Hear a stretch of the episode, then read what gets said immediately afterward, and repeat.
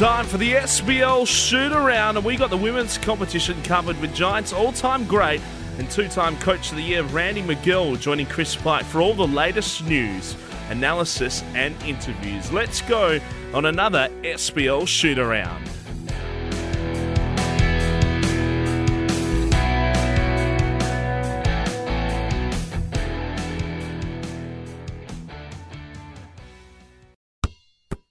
Hello and welcome to SBL Shoot Around for this week. All of a sudden, we're getting close to the halfway mark already of the West Coast Classic, Randy. It seems remarkable to think that only a month ago we were looking forward to the start of it, but all of a sudden we're getting getting towards the halfway mark. A lot of the clubs have played half their games already. So, episode 12, and we'll wrap up round four of the West Coast Classic. We'll, of course, preview round five and we'll name our Wandering Distillery Player of the Week once again and, and some terrific candidates already. And hopefully, our winners already have been enjoying their, their, their wonderful awards thanks to Wandering Distillery. So, we'll name our Player of the Week once again. And also, a very special guest, somebody who had a tremendous playing career both at the national level and the state league level, and she's now creating quite the legacy for herself as a coach. So, plenty to look forward to on episode 12 of SBL Shoot Around. I'm Chris Pike, Randy Meagle, the legendary Goldfields Giants superstar. Mandurah Magic coach who you're still heartbroken that you didn't quite get a championship, but it wasn't your fault. You did everything you could to win a championship for that Mandurah Magic team.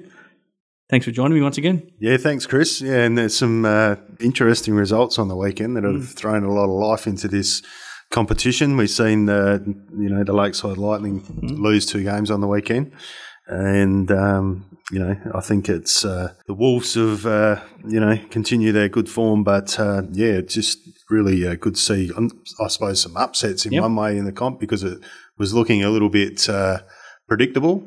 Well, uh, it's amazing. The same week you said that you wouldn't tip against Lakeside again until they lose a game, no, and they lo- lose twice. I'm the kiss of death. so, no, great, great individual performances by some girls on the weekend too. So it's going to make this uh, Player of the Week choice hard. Yeah, it will. Now, before we move on to this week's show, I we had a great time last week, and the feedback's been sensational from our show last week. We where we not only had two special guests, but we were joined for the whole show by by Vince Kelly and Desiree Kelly. It was a it was a lot of fun to have them in the studio here with us. Um, hopefully they enjoyed it, and hopefully you all enjoyed their insights as well. But um, to have a, a, family legacy like they have, and to share the insights that they did, it was a it, I learned a lot about them both and had a lot of fun talking to them both. Yeah, I'd, I'd, obviously met Vince before and had, had some chats, you know, quite a bit, you know, going right back to 92 and yeah. stuff like that, you know, when we played against each other. But I hadn't had a lot to do with Desiree, you mm-hmm. know, and uh, yeah, she's a fantastic girl and speaks really, really well. And,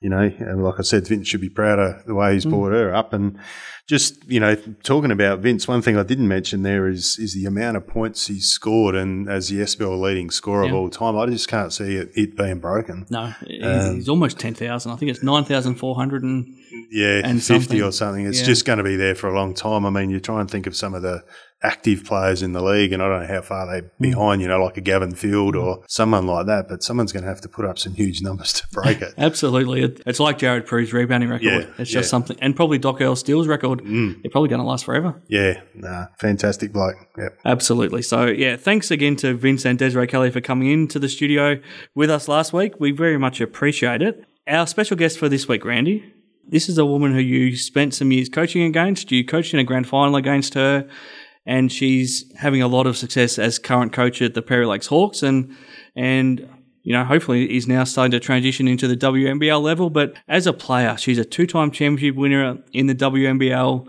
She played for the Australian Opals. She's an SBL MVP. Um, she won championships everywhere she played in other state leagues across Australia, plus over in Europe. This is a woman with quite a story to tell. Yeah, Deanna Black's going to join us um, tonight. We tried to get her on a little bit earlier in the mm.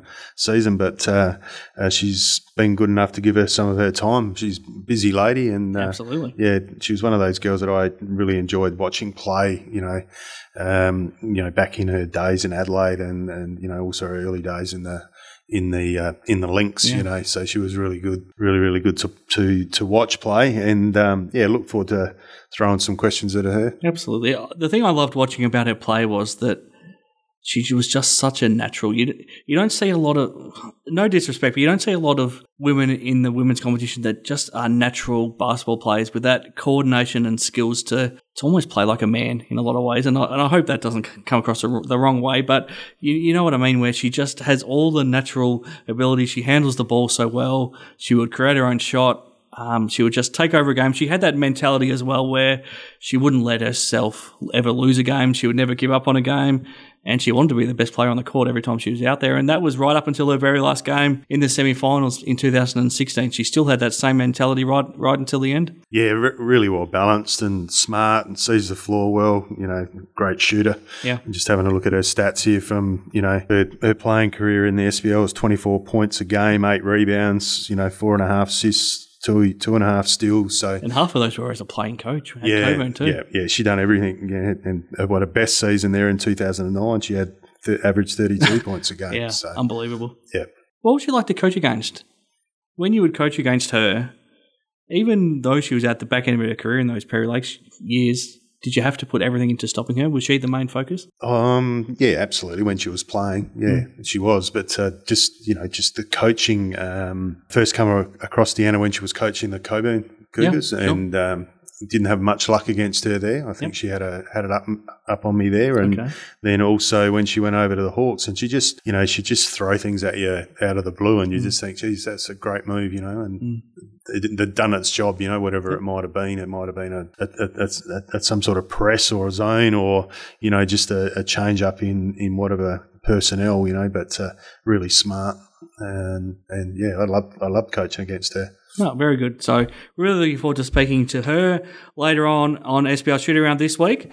Now, let's get to our Wandering Distillery Play of the Week, Randy. And we had lots of candidates from the, the, the round four action across Friday and Saturday night. So, as usual, I'll run through some of the candidates and you can let me know your thoughts.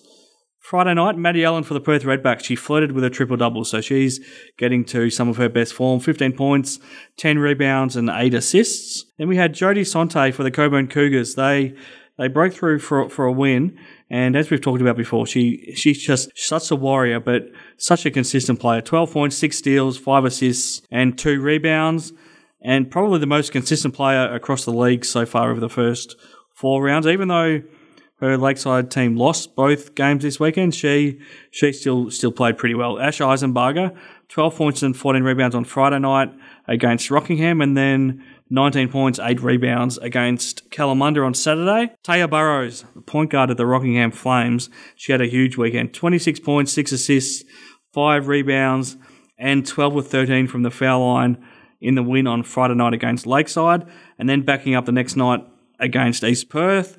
19 points, 5 rebounds, 4 assists, and 2 steals. She didn't miss from her three point attempts and also didn't miss from the foul line either. Um, but she got some good help. Her teammate, Christina Bogue, she had 12 points and I think 6 rebounds on Friday night, and then 21 points, 12 rebounds, 5 steals, and 4 assists on Saturday. Kayla Steindl, she beat up on the poor Mandurah Magic on on Saturday Saturday night. Randy, sixteen points, nine rebounds, four steals, three assists, two blocks for the Joondalup Wolves, and also Nashaya Williams, her teammate, fifteen points and five assists. The Kalamunda Eastern Suns had a good win on Saturday night against Lakeside, and and their two WNBL stars were the standouts. Jesse Edwards, 22 points and 11 rebounds, and Jewel Williams, 16 points. And then we had the Perry Lakes Hawks as well. They had they had a good win on the weekend down in Eden against the Slammers. Nat Burden, 12 points, 13 rebounds, 4 assists. And Maddie Dennis, 12 points, 10 rebounds, 4 assists. As always, you've had a look through all the results as well. Did I did I miss anybody? No, you have got everyone covered there. It's a pretty impressive list of players there. Hmm. Those girls are all starting to hit form. I think you know Maddie Allen's been consistent. Jodie Sonte, Ash Eisenberg, you know Christina Bogue. Good to see her probably have a you know best game for the season. So she's starting to hit her straps. Steindl's done what she she normally does. You know she's um, filled up the stat sheet, and the Saya Williams, she had a good game. So, and Jessie Edwards, you know, she would have been battling against Eisenbarger and Ironmonger there, and Mm. Yeah. she's had a huge game, which has given them the win. So, we need to make a decision. Yeah, this is a, this is probably the toughest it's been so Mm. far. Thanks to Wandering Distillery for making making this happen. Obviously, I'm I'm going to narrow it narrow it down to three to start with and see what you think. So I think I think Taya Burrows from her double act, um, Jesse Edwards for her game for Kalamunda, and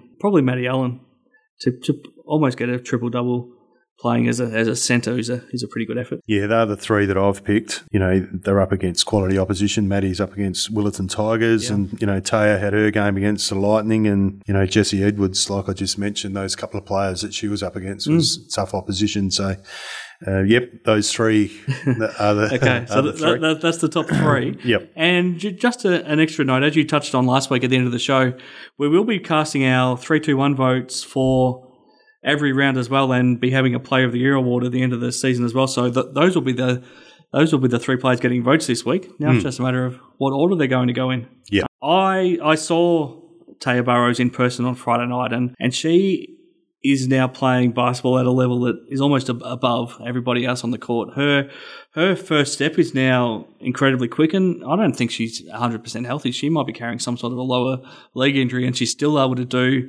what she's doing. Um, we saw what she did last year, and that was coming off. As we've talked about, she had glandular fever not long before she helped Rockingham win the championship last year. and She had a broken arm not long before that, and she was still able to be outstanding. She still went on to have a really good WNBL season and she just she looks like she's gone to another level. She looks like a player that's not 18 years of age, and to me, she's somebody ready to play big WNBL minutes this upcoming season. So I can't go past Taya Burrows for her two games this weekend. Yep, I agree. I've gone for Taya Burrows. Um, the percentage she shot the ball at as, as well was really good. I think for the whole weekend she was what eighteen or nineteen from the free throw. Yeah. So she was efficient, and um, you know the opposition, you know, was tough. So she gets my vote as well. So the wandering distillery player of the week is Taya Burrows. And luckily, she's just old enough to be able to receive our prize. it's, it's remarkable to think she's only Yeah, 18 years of age still. I, know. mean, it feels like she's been around for a long time because we've been watching her play in the SBL since she was probably Yeah, she- 14. Yeah, you're correct. But it's remarkable to, to now see her develop into the into the player she is. Yep. And, you know, those other two girls, Jessie and Maddie, were probably unlucky in one way that uh, Taya's had a weekend Yeah. like that because they, they both had great games as well. And what does she win for this week, Randy? Uh, she's got a fifty dollar gift voucher for the at the National Hotel in Fremantle, Mm-hmm. so she can go down there and take her father and mum down there and maybe shout them a, a counter meal down there. Not far from Rockingham, so it's a good spot. Yep. So thanks to Wandering Distillery for making that happen. Well done to Taya Burrows. And when we come back, we'll have a look at all of the results in a bit more detail from round four of the West Coast Classic.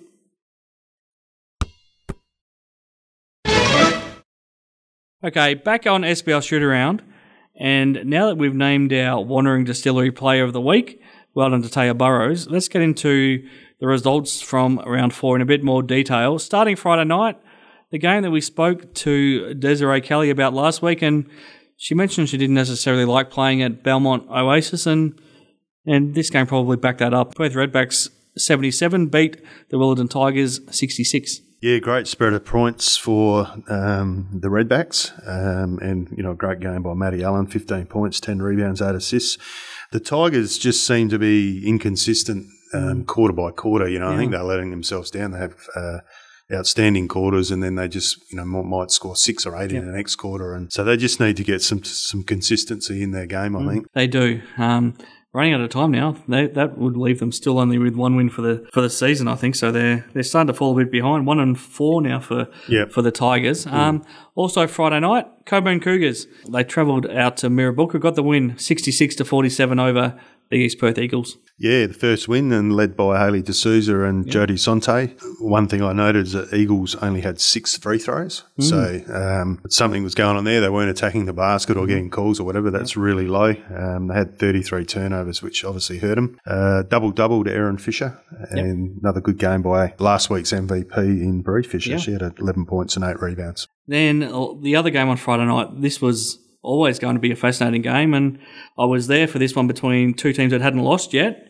And in the end, the Rockingham Flames dominated probably the last quarter and a bit, and and it was, it was how smart they were by getting into position defensively and just allowing the Lakeside players to play out of control, run them over. And I reckon there was at least six or seven either turnovers or offensive fouls just because of the smart defense that the Rockingham players were playing. It was a really impressive way way to go about. it. And then once Taya Burrows got the ball up up the other end with with it in her hands, she just made the right decision on every every possession. So the Rockingham Flames seventy two handed Lakeside Lightning their first loss fifty four. Yeah, well, I tipped Lakeside, you know, and I said I wouldn't tip against them. So not, it's not a surprise. I mean, Rockingham are a, a quality side and haven't lost either. So, you know, Burrows was outstanding, as we've spoken about. But uh, that last quarter, you know, 25 to 6 has, has been the difference, and they've just run over the top of them. But one thing I noted was uh, the Lakeside shooting over the weekend. I think Steve Bazan will be spending a lot of time on, on shooting this week. The 4 of 33 for 12% from the three point line. Yeah.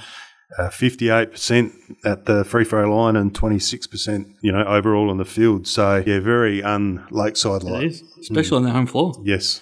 Saturday night. First up, down in down in Eden, Perry Lakes Hawks, 88. Too good for the Southwest Slammers, 52. Yeah, this game was over early. It was 20 to, 23 to 7 at quarter time. I mean, Hawks had five girls in double figure scoring, and Burton continues, you know, her good form. I think one shining light for the Slammers was uh, Catherine Waycott had 15 points, um, which is good to see. Do you know much about her? I don't know.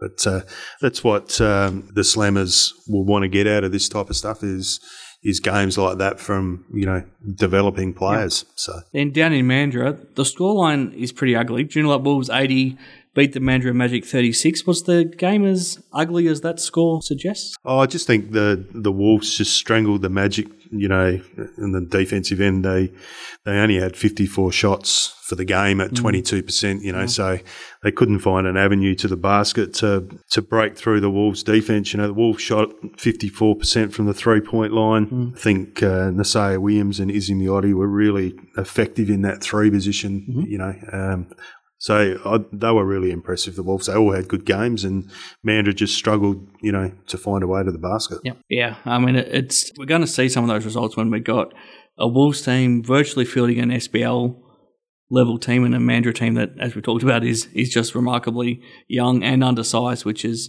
certainly emphasised when you've got got Steindl and Amberland on on the opposition. Yep. Um, Rockingham Flames backed up their win on Friday. Back at home, they beat the East Perth Eagles eighty-seven to seventy.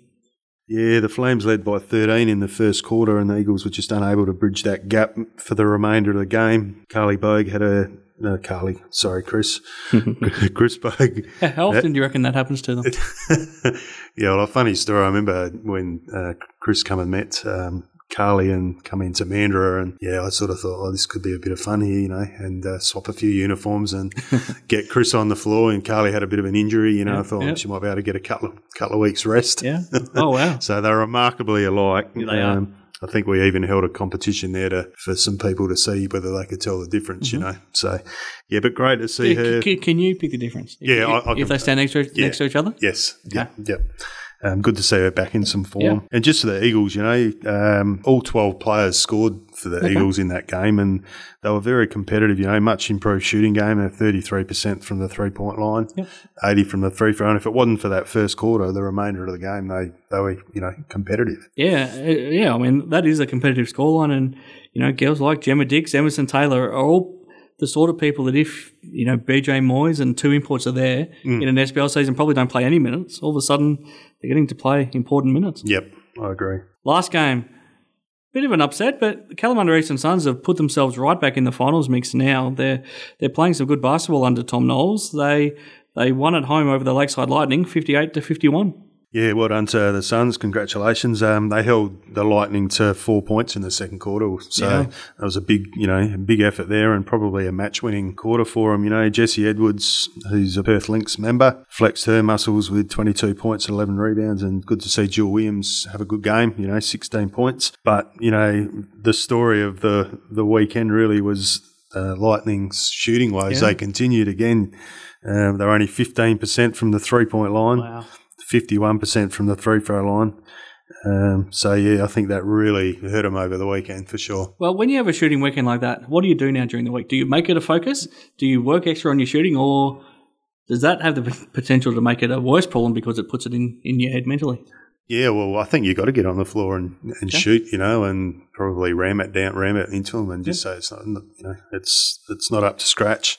You know, we need to go back to basics, and this is all we're going to do is just shoot the ball, you know, in the spots that they want the ball. So I have no doubt the Lightning will turn it around. They they've known they're known for their shooting, so are. it'll be interesting to see how their percentages go this weekend. Yeah, they head down to Eden on Friday night, so it'll be fascinating how, how it goes. Um, we'll we'll bring that to you next week here on SBL Shoot Around. Now, four weeks in now to the competition, Randy. Well, I'll run through the standings.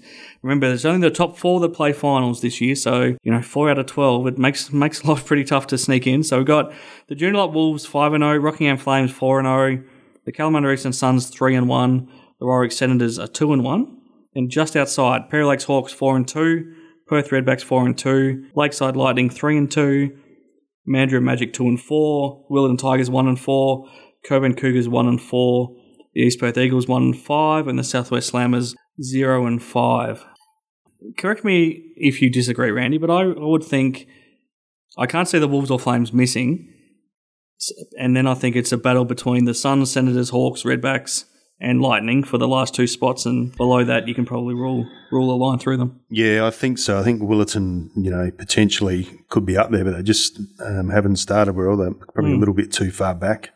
Mandra obviously struggling a little bit with the bigger size team. So I do agree with you. Um, and you don't want to be slipping up. You know, Lakeside have gone from second to seventh Yeah. over, you know, over the weekend. So um, it's gonna it's gonna really tighten up there in you know positions three down to seven. I'm thinking. Yeah, it's, it's going to be fascinating to see who makes the finals.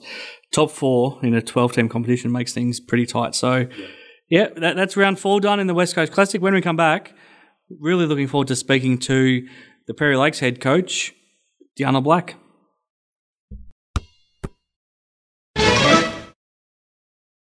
Okay, back here on SBL Shoot Around, and there's no way we could have done an SBL show this year, Randy, without having having this lady as a special guest. If you have a look at her her resume, she's played played for the Australian Opal. She's played played well over 250 WNBL games, two time WNBL championship winner. She's been a winner wherever she's played her basketball, and and that's transferred into her coaching now. She went straight from her SBL playing career into her SBL coaching career, and you know all about how she won a championship in her first season as a coach at the Perry Lakes Hawks, and she continues to do, to do great things. Um, she's she's now married into a very famous family. She's about to become a mother as well. So to say she's got a lot on her plate would be a great understatement. Docky, thanks very much for joining us. Thank you for having me. How how is life like ri- life like right now for you? I can't imagine it's ever been ever been busier than everything you're trying to juggle right now. Um, yeah, it's definitely been a bit of a crazy time, I guess, obviously with COVID hitting and everyone going into lockdown and the impact that had on us as teachers and obviously the basketball season. I think it shut down a week before we're about to start or the Yeah. week of us starting. And then obviously being pregnant at the same time. So, um, you know, it's been a bit of a juggle, and especially this term for me, having you know full time work, running the basketball program at Willetton Senior High School, then back into trainings and starting the season with three double header games. It's Mm. sort of been pretty full on, and at the same time baking a baby. So um, I've had to had to definitely reevaluate sort of my balance, and I'm very lucky that I have. You know, a very supportive husband and amazing people around me to help me do that. Fantastic. As I said, we're joined here by Randy Meagle as well. You had some cracking battles with him back in, in his days coaching the Mandurah Magic. When you think of coaching against Randy, what first comes to mind? Uh, tough. Those girls are tough. Um, they were like they set the tone for physicality in the league, and often, you know, I don't where we play a different style to what they do. So it was always a really fun matchup, sort of trying to work out how do you counteract the physicality with us being probably a little bit taller and more athletic. So um, it was always a very big battle and a great challenge. And I mean, they've got such experienced players down there as well. So um, I definitely miss him in the league, but I know you know Mandurah are continuing to build, and um, yeah, as as always, they're just tough. Hey, Docky, thanks very much for coming on the show. We were trying to actually get you on a little bit earlier, but uh, um, we've got you now. And uh, yeah, we'll just throw some questions at you, uh, basically about your career. And um, just looking through the list of teams that you played for, particularly in the WNBL, you know, going right back to sort of 1996 um, with the Melbourne Tigers and then AIS. Um, whereabouts, where and when do you think you're actually playing at your peak, and when did you sort of feel like you were, you know, at, at your best? Good question.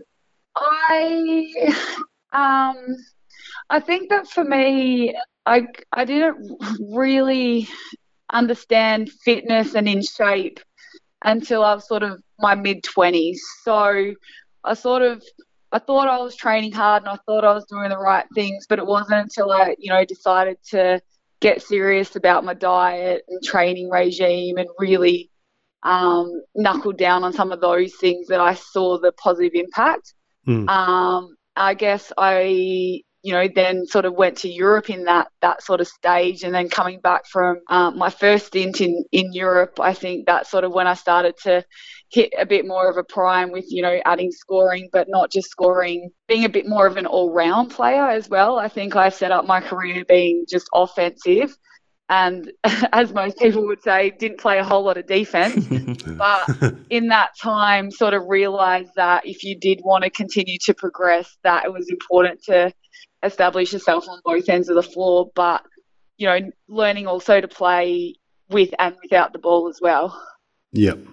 So I think for me, it was probably when I did come over here and play in Perth. Like I, you know, had I was very fortunate to get a start in the WNBL at just 15 and learnt so much, and obviously was part of the AIS championship team. Uh, which was incredible to do at such a young age. But I think it wasn't until sort of I got that opportunity at Perth to come over and um, really be that impact player that I sort of, um, I guess, probably hit more of a pinnacle of my career. You never want to complain about winning championships, and I'm sure that team you're on in Canberra would have been a lot of fun. But in some ways, do you wish it happened a little bit later in your in your career? Do you feel like you might have appreciated that success later in your in your career rather than when you were still still a teenager? Uh yeah, not really. um, at the time, it was a like we I guess we kind of spoke about, you know, being the youngest team as at the AIS to ever do that. Mm. So we kind of, I mean, at the time we really appreciated it, but it was like you're playing with your best friends that you've lived with for two and a half years and doing this amazing thing. So I mm. guess it was a different experience to what you're doing when you're more of a senior player. Um, and then obviously we won it the next season when I went to the Capitals as well. So, and again, that was a different experience again with, you know, more senior players like your Shelley, Shelley Gormans and those kind of players that have been around a long time. So it, it was definitely two different experiences. But then you go, you know, a whole rest of your career sort of in finals and thereabouts. And mm. um, I guess that is what helps you to appreciate what you did when you were younger now that it is 20, 21 years on from those championships, whether it's Lauren Jackson or, or Shelley, like you mentioned, or any of the other players that you shared the championships with, do you feel like you do you have a lifelong bond because you have that success together? Have you stayed in touch with a lot of a lot of the players from the, from those teams?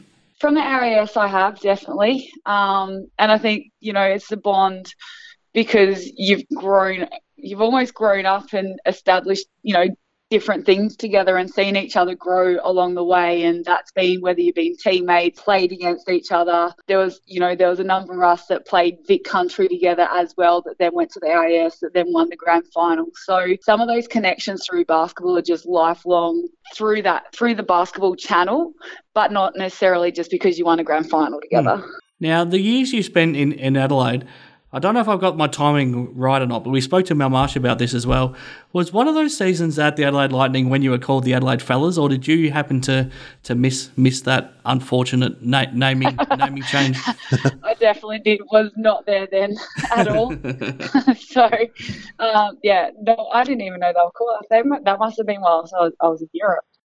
It, it might have been. It might, do you remember what year it was, Randy? I think it was 2005. Yeah, so it was while you were in, in Europe. Yeah, so yeah. I left. I left 2004. So just before my after my time. No, very, very, very, very lucky because there was a, an unfortunate sponsorship name that they had to, that, that they were stuck with. You mentioned coming to Perth. What was it about coming to Perth that I know you only spent a year or two in the first place, and then you went over over to Europe, and then to Sydney, and then Bendigo, and then you came back to the Waves, and you've ended up staying ever since. what was it about Perth that made it the place that you've ended up spending, I guess, the most of your your, your adult life life at? Yeah. So, well, oh, I, can, I can share a bit of a funny story. So, when I first um, signed with Perth, uh, Paul O'Brien, I think it was Paul O'Brien when I first came over, um, was coaching. And no, that was the second time. Oh dear, I'm confused. um, oh, no, I think it was Paul. And it was in between like I really wanted to go back to Europe, but I hadn't really had any offers to go back. Yep. And so basically, he said, "We'll just come over here and play, and then if you get a European contract, then um, then you can go during the season." And so I signed a contract for that season uh, for fifty dollars. I played not per game for the whole season, and I got taxed on it. Um, and uh, basically, I got an offer to go to Spain halfway through the season, but I'm like a person that I should have known myself. Um, when you commit to something, you know, with a bunch of people and you work hard and you don't really want to let those people down. So I mm. actually turned down the Europe offer and stayed and played the season. Wow. Um, and that season, I think I got All Star five yep. for the WNBL. I think I led the league in scoring and I made the Australian squad for fifty dollars. Wow. So, um, so that, that you know, for me, I think that was one of those things that I was proud of because I never really made any of my basketball decisions over money. It was yep. always about what was going to be, you know, what was going to help me be the best player I could be, and you know, a really positive situation to play in, uh, where you could always, you know, feel like you could play your best. So. Um, from that season, I like I just loved being in Perth. Um, but then I picked up a short-term contract to go to Europe, and then that's how I got another few years in Europe after yeah. that. Um, and then I did come back and play another season, and I absolutely loved it here in Perth. Um, and for me, like my biggest goal was to play for Australia. And at that stage, um, I felt like you needed to be on the east coast to be sort of noticed. And for me, um, you know, upon reflection, I think that I could have achieved what I wanted to from staying here. Mm-hmm. Um, but you sort of sometimes, you know, you it's like other other players have experienced. You think the grass is maybe green somewhere else, or that those opportunities um, will come from that rather than you know just committing to being here and being who I was. So um, I did then leave for a couple of years, and I think I hit that stage where I was like, well, where did I enjoy playing my basketball the most? And um, in the WNBL, and where could I be myself as a player? And I felt like Perth was that place. And so when I decided that, I um, Kennedy Kereama was coaching, and I just rang him and said, "Hey, I know the trade period hasn't started yet, but um, I'd definitely be keen to have a chat if I was someone that you're interested in um, when it did open." And um, that's sort of how I did end up back here, and um, again finished finished my WNBL career in a place that I love. So I was mm. very sort of fortunate on that journey to do that. Um, you know, for me, the people um, have always been very supportive.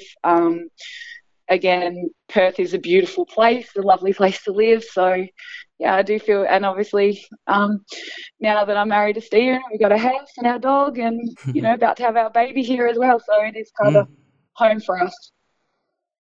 Hey, Docky, don't want to go back and forwards to um, you know early in your career and stuff like that, but you were talking about your European experience. Um, we had Vince Kelly on last week, and uh, we asked him about his um, time in Europe, and he said it was like playing gladiator basketball. He I think he went to Portugal too, didn't he? Yeah, yeah.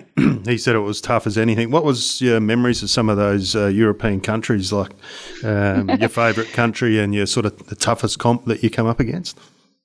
Um, so I lived on the tropical island of Madeira in Portugal.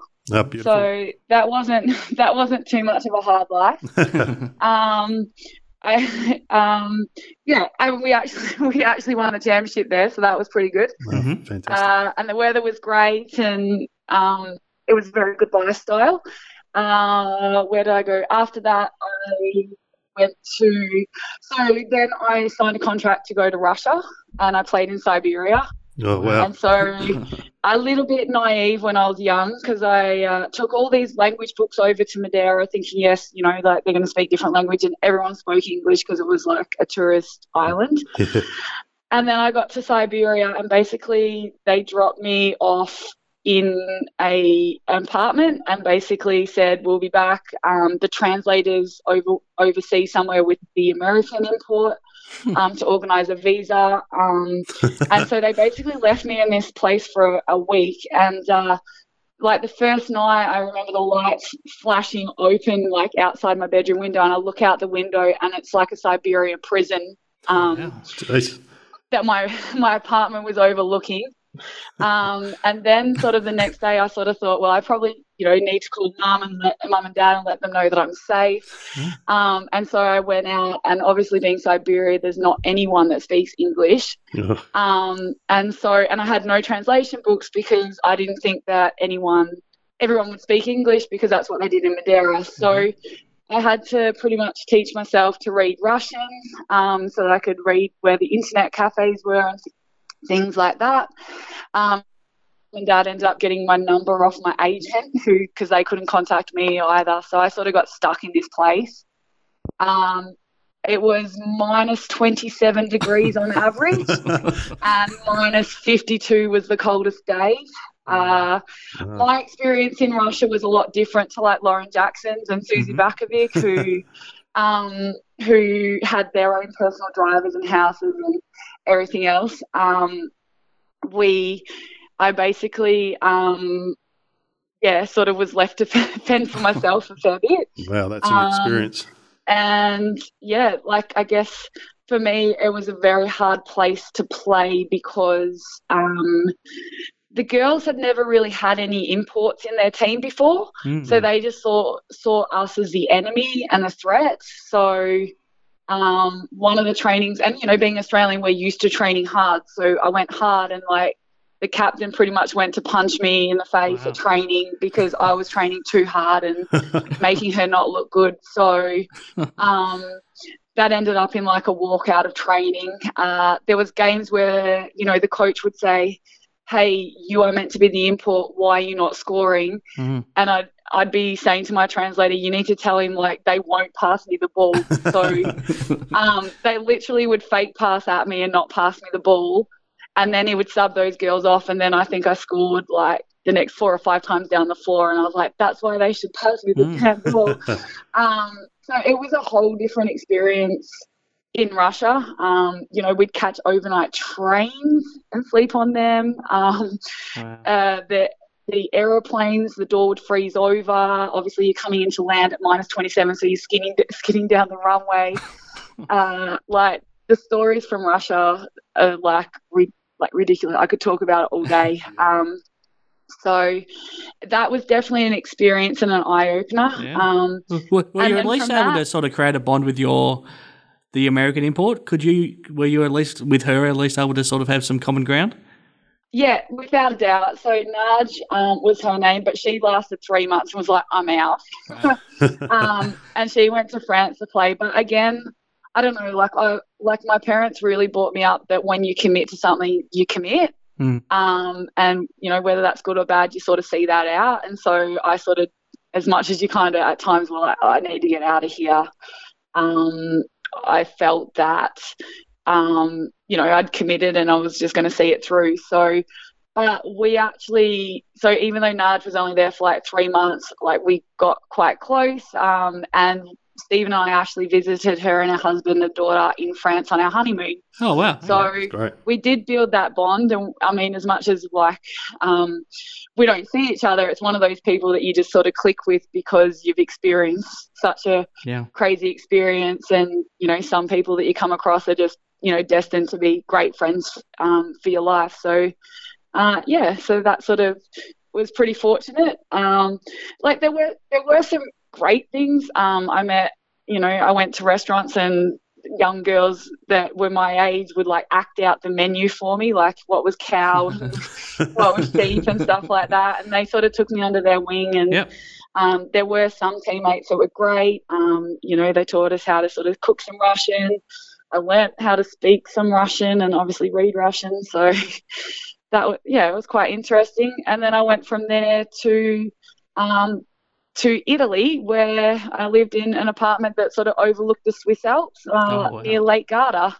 So, talk, when you talk about extremes, Yeah. Yeah, it was um, a big jump. So, and then Italy was like that was probably the uh, toughest sort of competition. Um, a lot of the WNBA girls played in that. Yep. Yep. Um, in Russia, obviously the same, but like the WNBA, all the like probably the top two or three teams were strong, whereas in Italy it was probably more um, balanced kind of competition.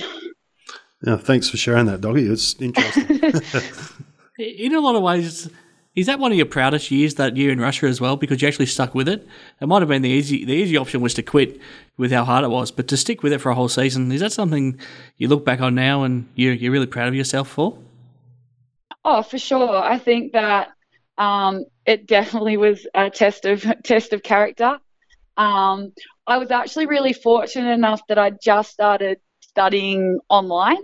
Mm-hmm. Um, so I was able to sort of get some of my study done over there. Otherwise, I think I actually would have gone quite stir crazy. Mm. And if you think about it, we're talking how many years ago was it? Like 15, 2004 was that like Yeah, fifteen. Yeah. 15, 16 years ago. Um, so the internet wasn't really great. Um, you know, the TV was sort of anything that was cable TV was sort of voice over with the Russian underneath. Yep. Um, so it wasn't anything like what you can imagine it would be now. You know, there wasn't really FaceTime and things like that. So um, it was very hard to still be connected. Um, so, but yeah, definitely proud that I, I survived. A lot of my stories um, do come from that time though. So it was Hmm. definitely an experience that you look back on and go, wow, like I was very lucky in my career to experience such um, a diverse experience of culture and um, meet some amazing people and yeah, live the way I did.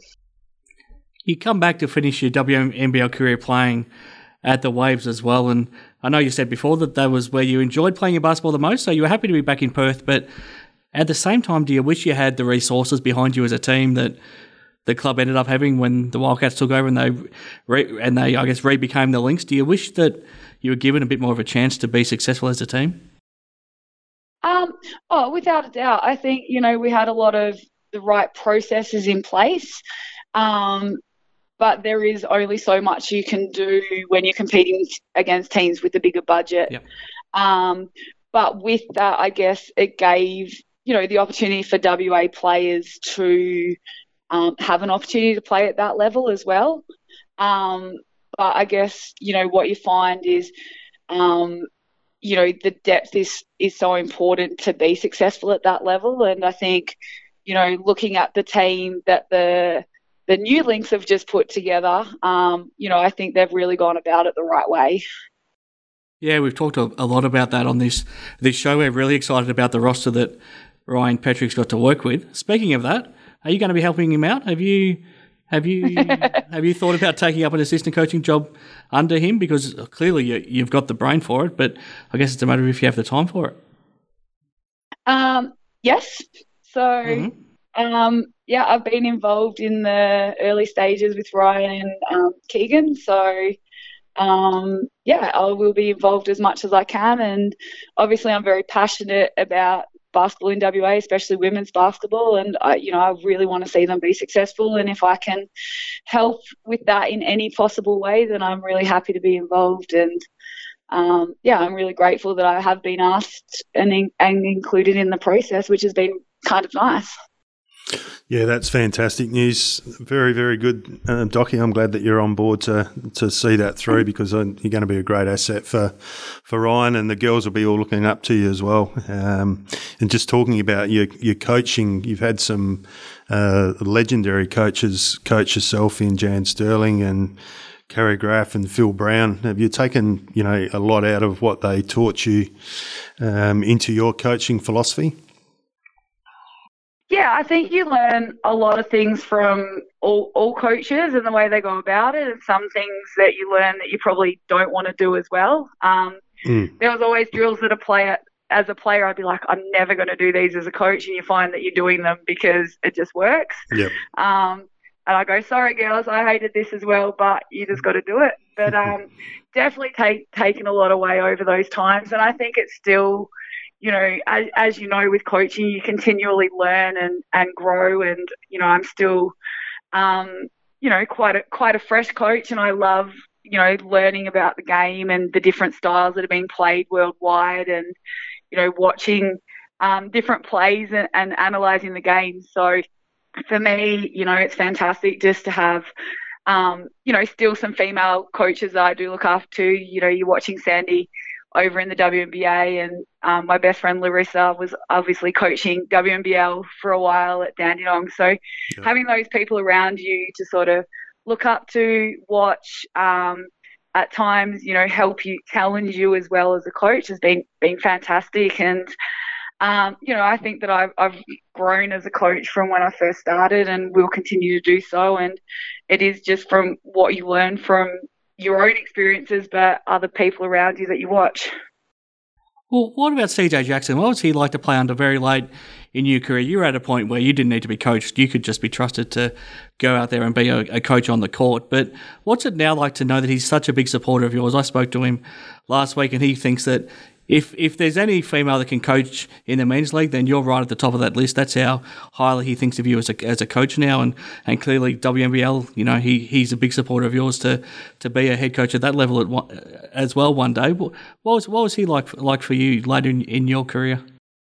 I, I just think it was good because he valued um, my experience as well and trust trusted in that. Like sometimes I think when you're the senior player you know, coaches are like sometimes maybe a little bit concerned about, you know, maybe you changing things on court or that. But, uh, you know, we had the respect that I guess I was able to deliver on the court what he wanted um, as a coach.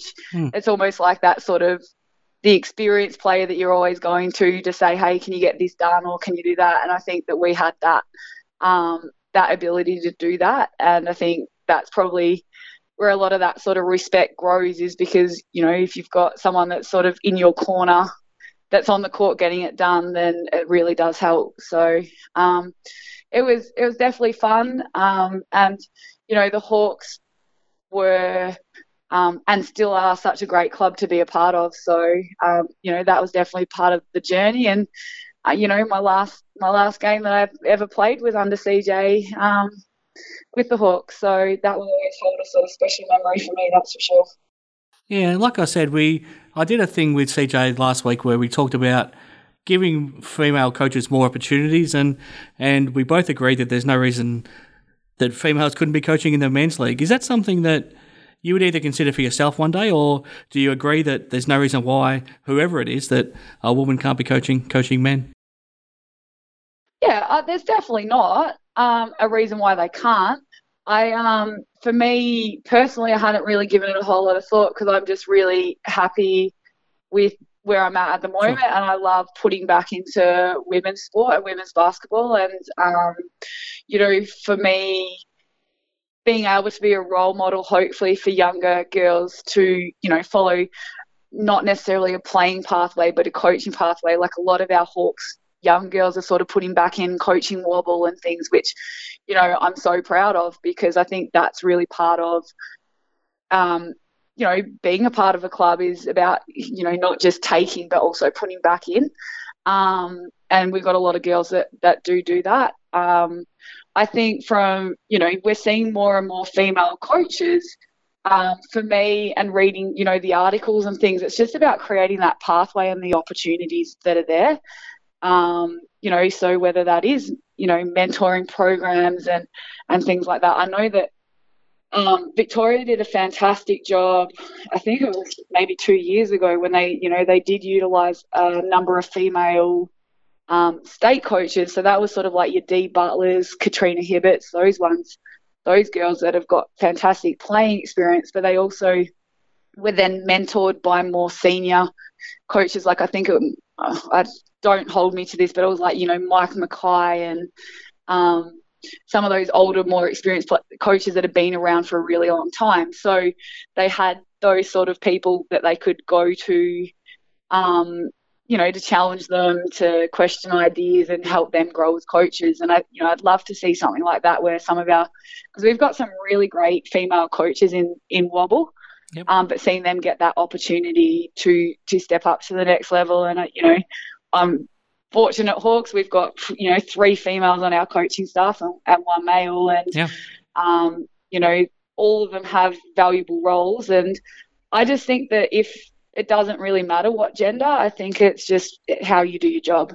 I think yeah. that's the most important thing. So, um, you know, if you're a good communicator, you are good at X's and O's, and there's no reason whether you can coach females or males. Yeah, we've seen um, you know Tanya Fisher go, and Megan Thompson, and uh, you know Narelle Henry. There's been you know quite a few over the last few years, but you're the sort of last one standing, Docky. But uh, it would be great to see some more female coaches in the um, in the WSBL, and um, you know, hopefully soon we can see you know some people coming through. Maybe your Jess Van Shees and you know Fleur McIntyres, and you know maybe even some of the more senior girls down in Mandurah might get involved. But um, uh, yeah, we I, th- I think it'd be great to see a few more out there. Oh, I definitely think it'd be great to see a few more out there, and I think it, I think it's important that they do um, do get involved and put back in, just because um, it is really rewarding, and I think that um, you sort of don't realize how much it means to other younger girls, you know, to have those kind of people to look up to. So, you know, the more females that we can get involved, especially in in girls basketball, I think will really go a long way. Now, I know I promised Randy that we would stop talking about his grand finals that he lost as a coach. What was it like growing up in uh, Bendigo, Docky? but but I need to I need to bring this up, Docky, because clearly it's one of your great achievements it, to take over first year as head coach at Perry Lakes and win the championship that year. Um, can you tell talk about how it compares as a coach to win a championship compared to a player? Because you're one of the few people that that knows what what both feels like. Oh, it's super stressful. I think it's way mm-hmm. more stressful as a coach um, than a player because you can only do all the preparation and you've got all these ideas and, and that, but you've got to go, no, just keep it simple, stay to the game plan. And I think that I reckon I, I played every single play in my head probably the whole week leading into the grand final. But obviously, you know, you've just got to keep it really clear and simple to the players. Um, but when you're a player, you're only really thinking about your yourself and your performance and how that's going to help your team. Mm. But as a coach, you're thinking about everything. And so, for me, like it, it consumed like every thought for for a while through that whole final series. And I think, um, yeah, it was def- definitely um, definitely a fun and interesting and I, a time, and I I did learn a lot through that period, regardless of the wins and losses of just you know keeping everyone relaxed, even though like inside I was, you know, probably just as um, anxious as everybody else. Just a transition of being a player the previous season and then stepping into the head coach roles was was a remarkable effort. Did you feel the when you were playing in your last season there that you were actually doing a little bit of coaching? As such, like a, a court leader? And did you have much to say, sort of in uh, timeouts and, and stuff like that? Uh, yeah. yeah. yes. I, was, I think I was always pretty chatty when I was on the court. Um, but you know, obviously, for me, I, I don't know. I've always respected the coaches. So in timeouts, I'd sort of keep it, let them talk because too many voices obviously mm. gets quite confusing for everyone. Um, a lot of mine and say and CJ's conversations would happen, you know, one on one, a bit like, hey, you know, this is happening out there, or uh, what do you think about this, or things like that. I just think that it was sort of important not to be delivering too many messages. So I guess you could say that. Like I knew um, that I wanted to head into coaching when I'd I'd finished. So, I, and as you get older and probably slower, um, the game sort of unravels. You sort of you understand the game a lot better as you're older. Hmm. Um, and it's funny because everyone tells you that, but it's not until you're older that you kind of realize, yeah, like I don't have to play it at 100 miles an hour because you understand position and angles and, you know, the play's a lot better and stuff. So, you know, I probably wasn't my fittest in the last season or anything like that, but I still managed to probably play at that level because of my understanding of the game rather than my actual skill and fitness level. Yeah, well, um, I was going to say yeah. I've seen it firsthand because you knocked us out in the finals and you were still playing at a pretty high level. so, um, but yeah, um, the co- the coaching aspect was sort of something I, I did want to transition into, and I was very fortunate at Hawks to get get that opportunity. And uh, you know, when it's funny just talking to you guys about sort of my career and time because you know, at times some of the playing stuff now feels like a lifetime ago because it's now the coaching journey started and um, you know that that's now a new different type of journey mm. to that as a player um, you know and the focus is always how do i get the best out of my players and how do they how can i help them just love the game because you know, it's a lot of commitment and a lot of people at our level don't get paid. So it's, you know, how do we keep it fun? How do we keep it enjoyable? But at the same time, you know, be the best that we can be as a group. So it's definitely a fun challenge.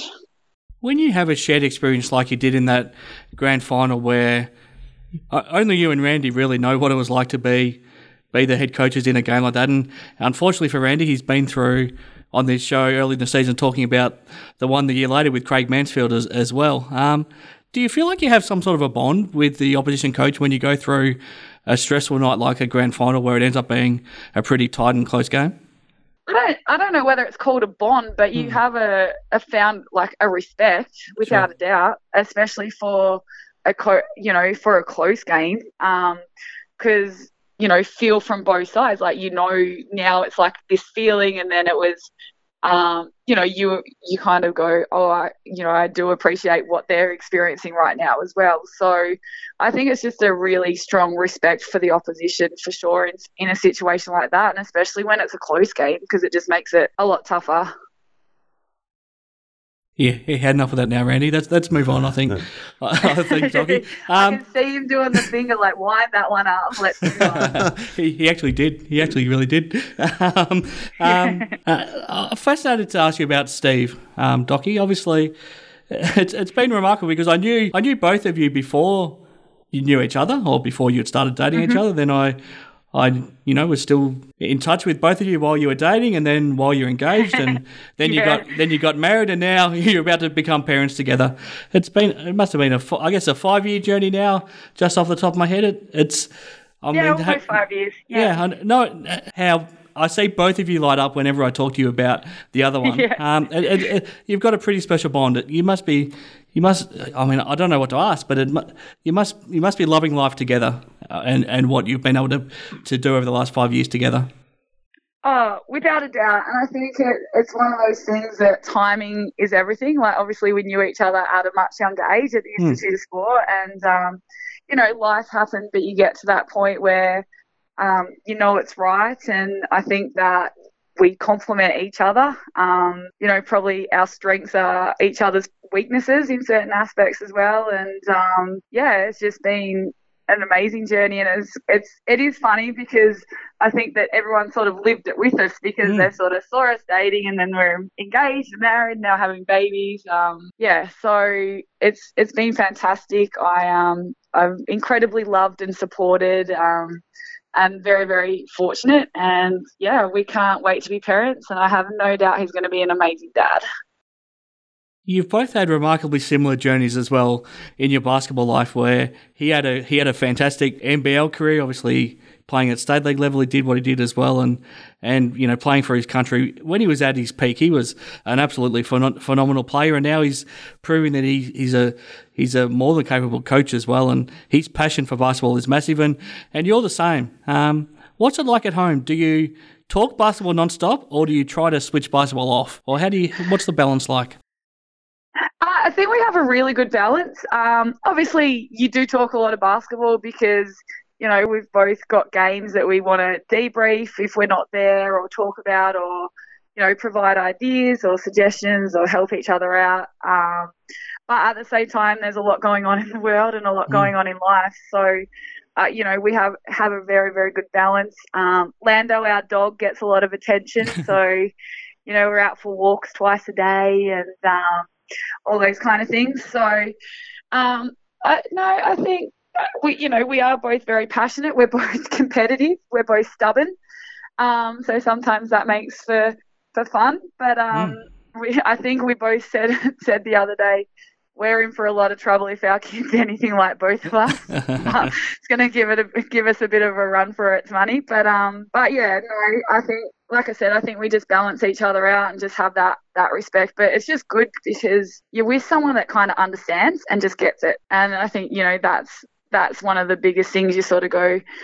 A lot of people look at it and go, "Oh, that's just so much basketball," but it's just great to have someone by your side that you know, is your rock and, and just gets you and just gets it. So, yeah, we're very lucky. I know you're a huge uh, Melbourne Demons fan, Docky. So. Oh, yes. I was hoping you were going to bring that up. we're winning games. Oh, so oh, my gosh. That would be a conversation, no doubt, in the household with the AFL.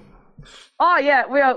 Stephen's a, a, doggies fan, so Melbourne play Bulldogs this weekend. Oh, great! And um, so we've already like prep for it, and so yeah, it's my dad's already rang up and said, "Yeah, looking forward to giving you a call later in the week." And Stephen's like, "I oh, can't wait to give you the call." And um, yeah, and I don't know, it's sort of a fight over who's who our baby's going to barrack for, really. um, but I'm a bit nervous to say whoever wins this game because Melbourne, like, we we do choke mm. a fair bit.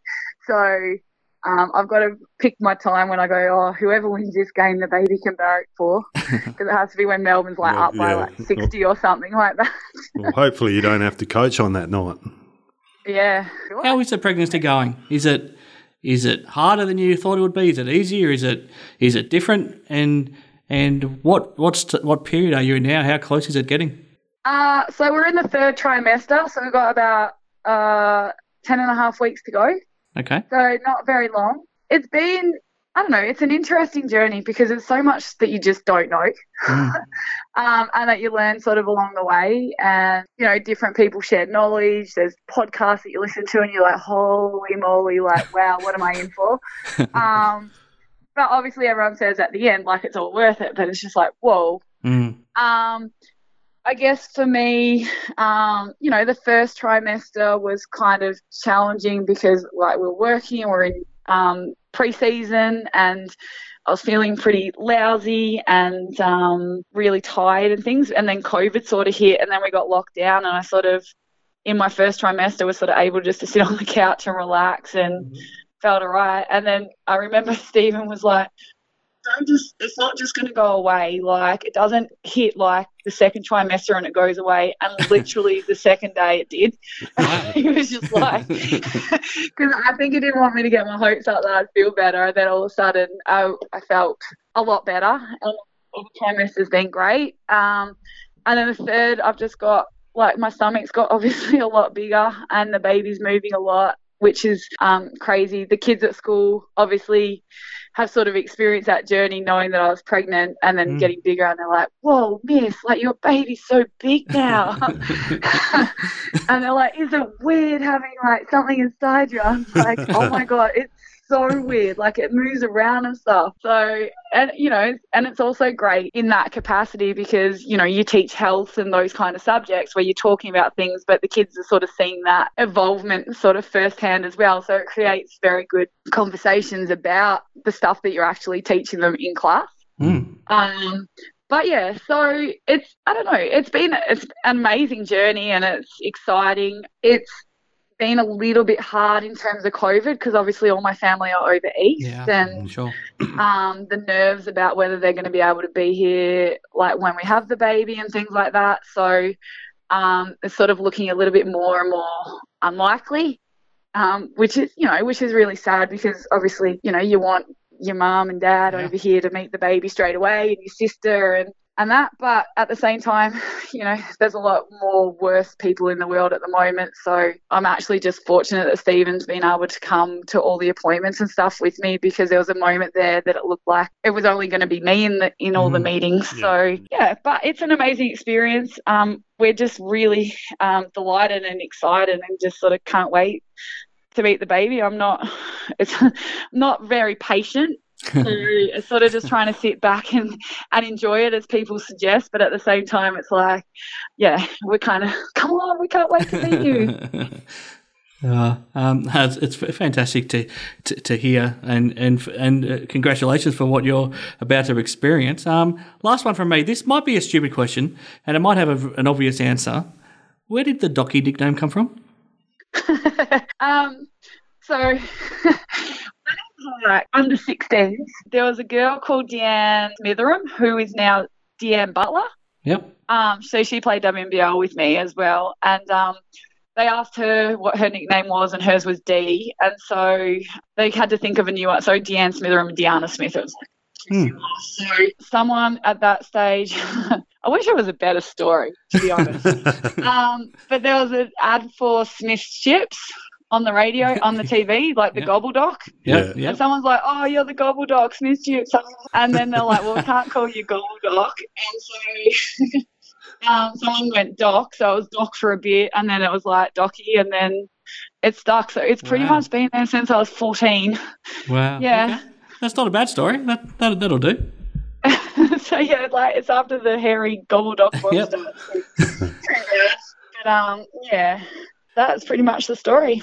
Um, but um, sorry. before before you finish, yep. sorry, I do I would like to acknowledge like the Hawks for me, especially when we're talking about pregnancy as well. I've been really fortunate. Like the girls are so supportive. Um, the club have been really supportive. Uh, my assistants on the weekend went to Bunbury and coached the game so that I had the weekend off. Oh, um, just because I said that, obviously, I was explaining how busy I've been and I just had like just ran myself into the ground a little bit. So they were really happy to do that. So I've been really fortunate to have that support from them. And I think that's really important, you know, as when we're talking about encouraging female coaches and things that you can still do it through these, you know, through being pregnant and different situations because of the people and the support. And I've definitely been been lucky to have that. And you know, as, as I have also mentioned, you know, Stephen and his family have been fantastic as well with that. So everyone's making sure I'm getting lots of rest, which is really hard because um, I do go go go as as you know, mm-hmm. working full time, running the basketball program at Willow with Fawsey, and then coaching, and then double games on weekends, it, is a lot. So I just, yeah, would love to give a shout out to all the people that have sort of pulled behind me and tried to tried to help me out and see that you do kind of have to pull back a little bit when you, um, you know, looking after a little baby. Yeah, just with saying that, Docky, thanks very much for giving us your time. I mean, you've built a great legacy, and the culture down at Perry Lakes is is there for everyone to see. You've done a done a great job, and I wish you all the best with um, what's about to happen in your life. And uh, yeah, we'll catch up around the traps at some time. Thanks a lot. Definitely. Thanks so much, Randy. Thanks, Chris. No, thanks very much, Docky. Really appreciate your time and. And yeah, good luck for the west, rest of the West Coast Classic, which we didn't even get time to speak about. But I'm sure you, you, you, look like you're on track for finals. So good luck with that, and obviously even even more good luck for the baby. Yeah, thank you. I'm not sure whether we're going to make finals, but it's been definitely a learning curve for us. Mm. So, but yeah, no, definitely the baby's the excitement at the moment. That's for sure. Thanks very much. Really appreciate your time. Thank you, guys. Thanks, Docky. See ya.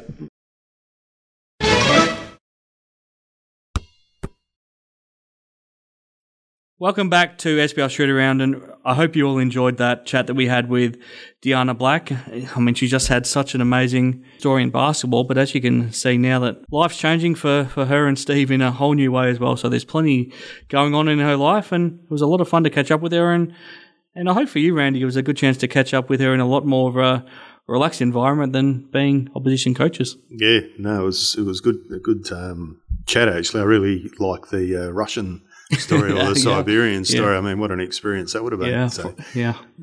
From from the paradise she was at at an island in, in Portugal to to the to the, the isolation and the and the, the horrible conditions in Siberia would have been quite a lot to deal with. So yeah, I hope you all enjoyed listening to that. Now let's get into round five in the West Coast Classic, Randy. Friday night, this is uh, this is the third time I think we've had a Friday night game game in Eaton. I'm not still not sold on it. I feel for the Lakeside Lightning girls for having to get down there in time for the game, but it is what it is. So the Southwest Slammers and the Lakeside Lightning. Yeah, well, I think I worked out that Lightning are probably going to have to leave around two thirty Hmm. to get down there to a reasonable hour. It'll be a two-hour drive, or you know, so Yeah. yeah, tough, tough on a Friday night. But um, uh, Lakeside need to rebound and get themselves back into the top four, so they they'll, they'll win this game. Then at Wally Hagan Stadium, interesting game because Cockburn Cougars are now on the board. They take on a fresh Warwick Senators who had the bye last week. Yep, I'll go for the Senators. Um, I was looking at their games played. They've actually only played three games, so they must be going to get a run of games here soon. But yeah, they'll they'll they'll win this game. Yeah, I think their men have already played both the Giants and the and the Bucks, so Yeah. that, that that's why the women have played a couple of less. Um, yeah, the Senators for me in that one as well, and Lakeside in the first game.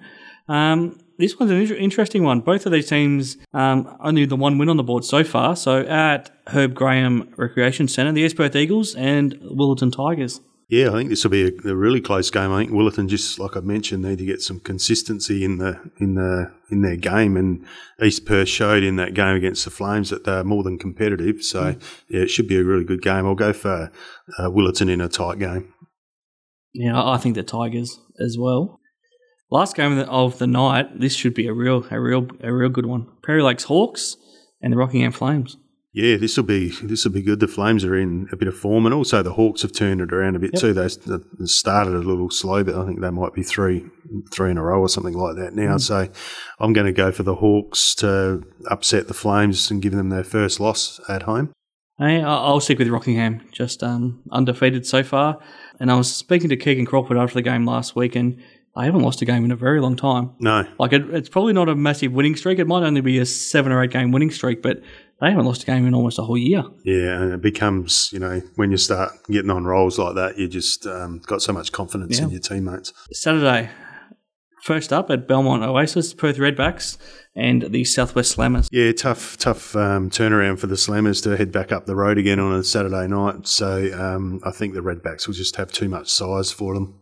Yeah, and the Redbacks are fresh as well. They don't have a game on Friday, so the Redbacks for me as well. Then two more teams backing it up: Rockingham Flames hosting the Willetton Tigers. Yeah, I think uh, the Flames will bounce back after suffering their first loss. They'll um, they'll be too too tough for Willetton in this one. Yeah, I, I think Rockingham too.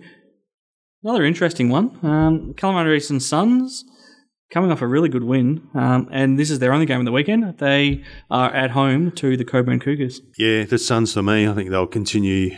Um, you know, they'll get a lot. Of, would have got a lot of confidence out of that win against the Lightning, and they're, they're home. You know, they're a lot better team there, so I'll pick the Suns. Yeah, I think Kalamunda as well. Sunday, we've got a, a rare Sunday game, at least for the women's competition. We've got the Warwick Senators at home to the Perth Redbacks. Yeah, I reckon this is the game of the, the round. This one, Sure. um, they seem to match up quite well, particularly in, in the height and and the you know. I just think if you look at the players on both both teams, there's going to be some really really good matchups. You know, like uh, I'll I'll go with the Senators. Interesting one. I don't think the Redbacks have an answer for Stacey Barr, but I don't know if the Senators have an answer for Maddie Allen, so that makes things pretty pretty interesting. Did you go Senators? Yep. I'll go the opposite, just to mix things up. So the Redbacks for me. Just to mix things up, you're seven in front of me. I want to give you a chance, Randy. After after last week, you had a you had a bad Friday night. You went one of three on the Friday night. I went three or three on the Friday night. So all of a sudden, after four weeks, I'm 24. You're 17. Gee, I just there's a couple of these teams are letting me down, like the Lightning. Who would have thought they would have lost Yeah. two games? But anyway, it's good for the competition. It is. Uh, it's just not good for our tipping. We need to be a bit closer, don't we? Well, I, I'm happy with where it sits right now. um, so there we go. Get out to a game in round five if you can. Three three days worth of of action in the West Coast Classic. So make sure you go and tu- tune tune into that. Um, been a, a really enjoyable show once again. Thanks to Deanna Black for joining us, and well done to obviously Taya Burrows of the Rockingham Flames for winning the Wandering Distillery Player of the Week. Now, if anyone wants to know more about Wandering Distillery and their great support of us here at SBL Shoot Around Randy, what can you tell them? Well, they're located in Ladner Street in O'Connor. And um, if you give Wade a call on 0439 131 236, you can speak to him about organising a day down there, um, have a mule and some tastings and stuff. And just jump on the website and check them out. And uh, there might be something there that takes your fancy. There absolutely will be. And thanks so much to them for their support here on SBL Shoot Around and also to Bassett Scarf Realty our very first supporters here on SBL Shoot Around. Um, they're the best in the business when you need any sort of property taken care of in the in the Peel region. They're they're the leaders of the of the real estate game in Mandurah. So Bassett Scarf Realty will take care of all of your needs if you're looking to move home down in that way. If you're looking to make the move down south, so check them out at bassettscarf.com.au. Yeah, it's been a lot of fun this week, Randy. I'm really enjoying what we're putting together here on SBL Shoot Around. But I'll sign off for another week. I'm Chris Pike, and it's time for you to leave us with some of your what are becoming your famous wise words. I was at a barbecue yesterday with some friends of mine, and they've been, you know, a few of them travelled from Mandurah to Perth, so they've been tuning into the podcast. And they actually said to me that we need to bring a bit more humour into the show. Okay. They said that we're a bit bit serious and we need to loosen up a little bit. And I thought, okay. So it got me thinking about what are some some of the funniest things I've seen, you know, happen on a basketball court.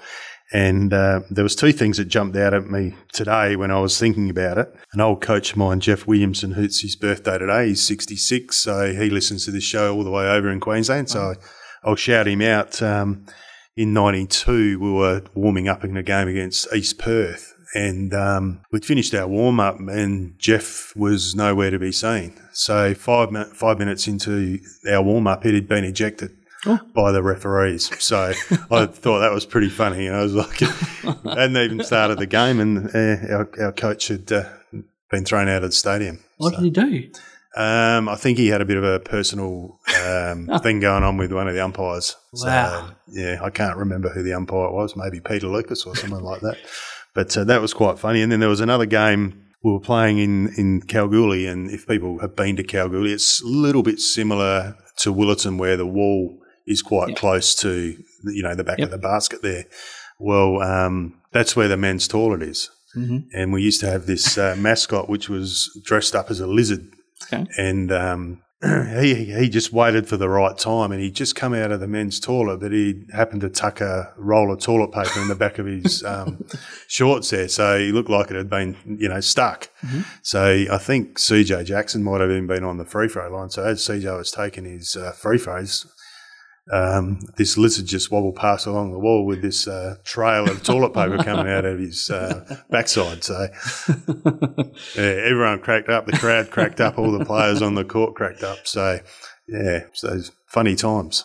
Well, there we go. Now we can have some of the funny words from Randy Meagle to close each show. Yeah, well, if anyone else has got any, you know, funny things they can, maybe we should throw that in a regular Let's do it. Yeah. uh, questions for, for our guests and try and bring a bit of humour because that's what the boys have said. We're not funny enough. Well, if anyone knows Randy Meagle, he's not he's not short on cracking a gag, so I'm sure we'll have no problem f- on fulfilling that request from now on. yeah, no worries. Thanks very much, everyone, for listening and look forward to next week.